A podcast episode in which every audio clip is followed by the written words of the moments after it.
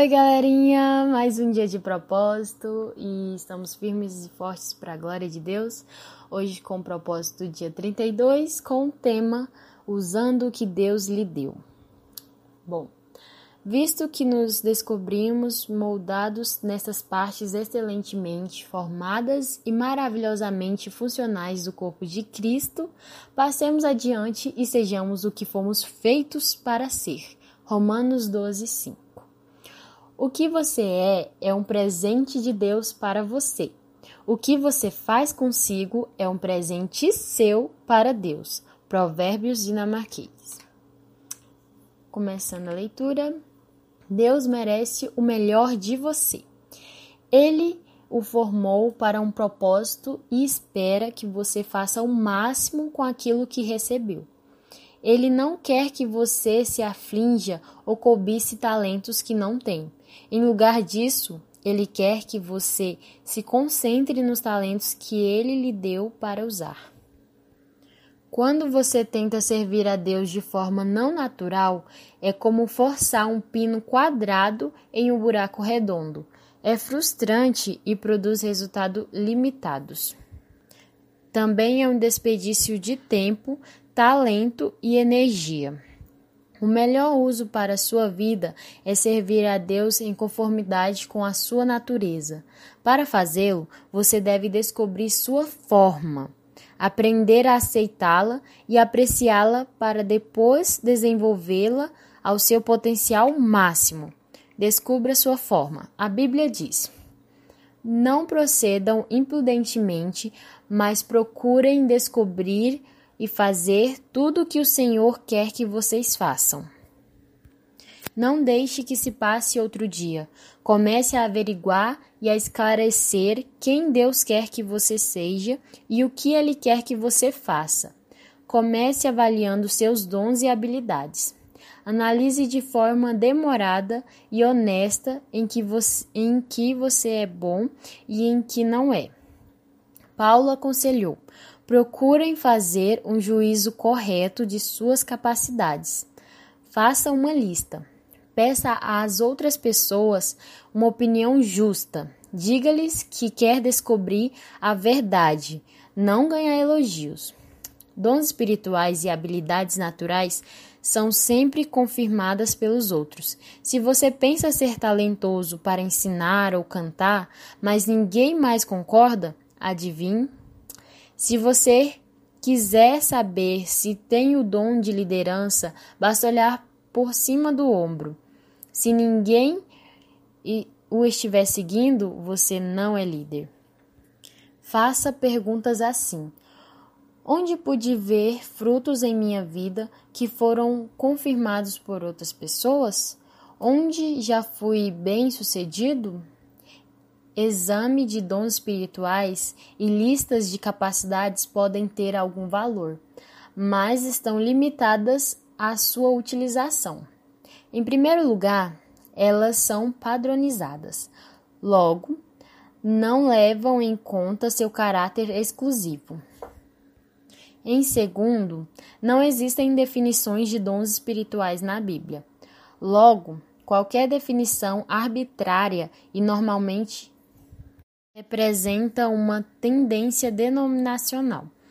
Outro problema é que quando quanto mais maduro você se torna, maiores são as probabilidades de você manifestar características de vários dons. Você pode estar servindo, ensinando ou se dedicando generosamente em atitudes de sua maturidade mas não por causa de um dom espiritual. A melhor maneira de descobrir seus dons e capacidades é experimentar diferentes áreas de ocupação. Eu poderia ter feito uma centena de testes para dons e habilidades quando era jovem, mas jamais descobriria que tinha o dom do ensino, porque era algo que eu nunca tinha feito. Foi somente após ter começado a aceitar convites para palestras que viu res os resultados. Outras pessoas confirmaram e eu percebi, Deus me dotou para isso. Muitos livros apresentam o processo de descobrimento de trás para frente. Eles dizem: Descubra seu dom espiritual e então saberá o qual ministério deve se dedicar. Isso, na verdade, funciona de uma forma exatamente oposta. Comece a servir, experimentando diferentes ministérios, e então você descobrirá seus dons. Enquanto não tiver efetivamente envolvido em servir, não saberá em que realmente é bom. Você tem dezenas de habilidades escondidas e dons que desconhece, porque nunca os pôs à prova. Por isso, eu incentivo a tentar fazer coisas que nunca fez anteriormente. A despeito de sua idade, devo exortá-lo a nunca deixar de experimentar. Conheci muitas pessoas que descobriram talentos escondidos após 70 ou 80 anos. Conheço uma mulher na casa dos 90 anos que corre e vence corridas de 10 mil metros e não sabia que gostava de correr até os 78 anos. Não tente entender seus dons até ser voluntário para servir em algum lugar. Tão somente comece a servir. Você descobre seus dons ao se envolver no ministério. Tente ensinar, liderar, organizar, tocar um instrumento ou trabalhar com adolescentes. Você nunca saberá o que é bom enquanto não tentar. Quando não der certo, chame de experiência, não de fracasso. Em algum momento você irá descobrir o que é bom.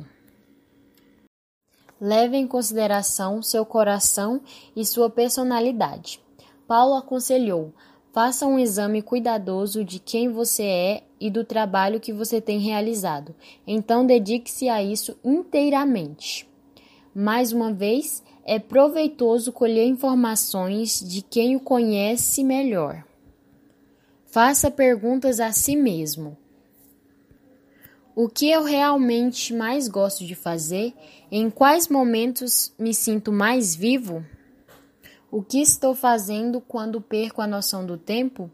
Gosto de rotina ou de variedade? Prefiro servir em equipe ou por conta própria? Sou introvertido ou extrovertido? Sou racional ou emocional? De que gosto mais? Competir ou cooperar? Uma pequena reflexão. Você nunca saberá em que é bom enquanto não tentar. Continuando, examine suas experiências e extraia lições já aprendidas. Analise sua vida e pense em como ela o moldou. Moisés disse aos israelitas: Pensem hoje na grandeza de Deus e naquilo que aprenderam a respeito do seu poder e da sua força. Experiências esquecidas são inúteis. Eis uma boa razão para se manter um diário espiritual.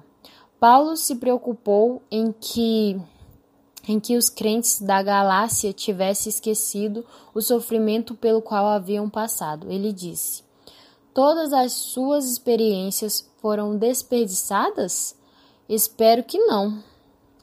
Nós raramente vemos o bom propósito de Deus na dor, no fracasso ou na vergonha, enquanto o fato está ocorrendo.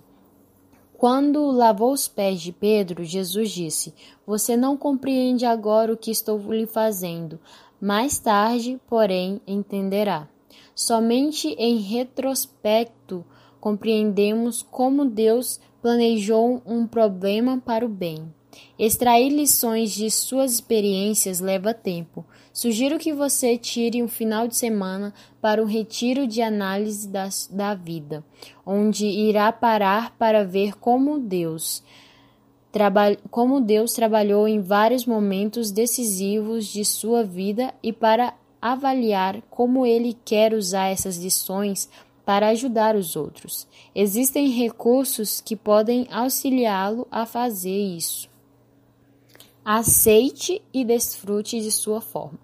Uma vez que Deus sabe o que é melhor para você, você deveria aceitar com gratidão o modo em que ele o moldou. A Bíblia diz: Mas exatamente quem és tu, ó filho, para discutires com Deus? Vai acaso a obra dizer ao artífice: Por que me fizestes assim? O oleiro não pode formar da sua massa, seja um utensílio para nobre, seja outro para o uso vil? Sua forma foi determinada soberanamente por Deus para o propósito dele. Então, você não deve se ressentir ou rejeitá-la, em vez de tentar se remodelar para ser outra pessoa, você deve comemorar a forma que Deus deu somente a você. Entretanto, Cristo concedeu aptidões especiais a cada um de nós. Qualquer coisa que ele deseja que recebamos de seu rico depósito de dons. Parte da aceitação de sua forma está no reconhecimento de suas limitações. Ninguém é bom em tudo e ninguém é chamado para ser tudo. Todos temos papéis definidos. Paulo compreendeu que seu chamado não era para realizar tudo ou agradar a todos, mas sim para se concentrar no ministério específico para o qual Deus o havia formado. Ele disse: Nosso alvo é ficar dentro dos limites do que Deus planejou para nós. A palavra limite se refere ao fato de Deus ter destinado cada um de nós para um campo ou esfera de serviço. Sua forma determina sua especialidade. Quando, de, quando tentamos entender nosso ministério para além do que Deus nos preparou para fazer, experimentamos pressão. Assim como em uma corrida, cada competidor recebe uma raia. Devemos individualmente correr com perseverança a carreira especial que Deus pôs diante de nós. Não sinta inveja do corredor da raia ao seu lado. Simplesmente se concentre em terminar a sua corrida. Deus quer que você goste de usar a forma que ele lhe deu. A Bíblia diz: Esteja certo de fazer o que você deveria estar fazendo, pois assim você desfrutará a satisfação pessoal de ter feito o seu trabalho bem feito e não precisará comparar-se com ninguém. Satanás tentará lhe roubar a alegria do serviço de duas formas, tentando para comparar seu ministério com o dos outros e tentando para adaptar seu ministério às expectativas dos outros. Ambas são armadilhas mortais que irão distraí-lo do serviço tal como definido por Deus. Toda vez que você começar a perder a alegria do seu ministério, comece verificando se uma dessas tentações é a causa. Uma pequena reflexão. Deus quer que você goste de usar a forma que ele lhe deu. Continuando. A Bíblia nos adverte a jamais nos comparar com os outros. Faça bem o seu trabalho e assim terá algo que, lhe, que se orgulhar. Mas não se compare com os outros. Existem duas razões pelas quais você jamais deveria comparar sua vocação, seu ministério ou os resultados do seu ministério com o de qualquer outro. Primeiro, você sempre irá achar alguém que pareça estar fazendo um trabalho melhor que o seu, e isso irá desencorajá-lo. Ou você sempre encontrará alguém que não pareça ser tão eficiente quanto você, e então se tornará arrogante. Ambas as atitudes se, lhe tirarão do serviço e roubarão a sua alegria. Paulo disse que é tolice nos compararmos com os outros. Ele disse: Não temos a pretensão de nos igualar ou a de nos comparar com alguns que se recomendam a si mesmos. Quando eles se medem e se comparam consigo mesmos, agem sem entendimento. A paráfrase deste versículo, segundo a versão A Mensagem, diz: Em todo em toda essa comparação, medição e competição, eles acabam perdendo o que é mais importante.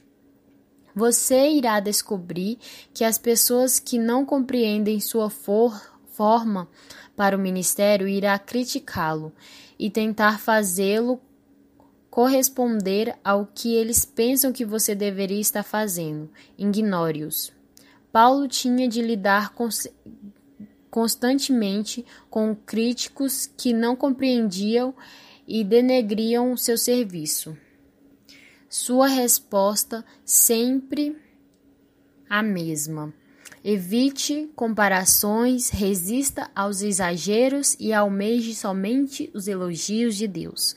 Uma das razões por que Paulo foi usado tão poderosamente nas mãos de Deus foi ter se recusado a ser distraído por críticas ou por comparações de seu ministério com de outras pessoas ou a ser arrastado para debates contraproducentes sobre seu ministério. Como John Bunyan disse, se a minha vida é infrutífera, isso não importa a quem me enaltece. E, se minha vida é frutífera, isso não importa a quem me critica. Continue desenvolvendo sua forma. A parábola dos talentos, contada por Jesus, demonstra que Deus quer que façamos o máximo com o que Ele nos dá. Devemos cultivar nossos dons e habilidades, manter nosso coração em chamas, desenvolver nosso caráter e nossa, nossa personalidade e ampliar nossas experiências para que sejamos cada vez mais eficientes em nosso serviço. Paulo disse aos Filipenses. Continue crescendo em conhecimento e entendimento, e relembrou a Timóteo: mantenha viva a chama do dom de Deus que está em você.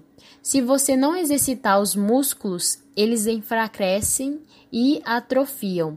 Da mesma maneira, se não utilizar as habilidades e capacidades que Deus lhe deu, você irá perdê-los.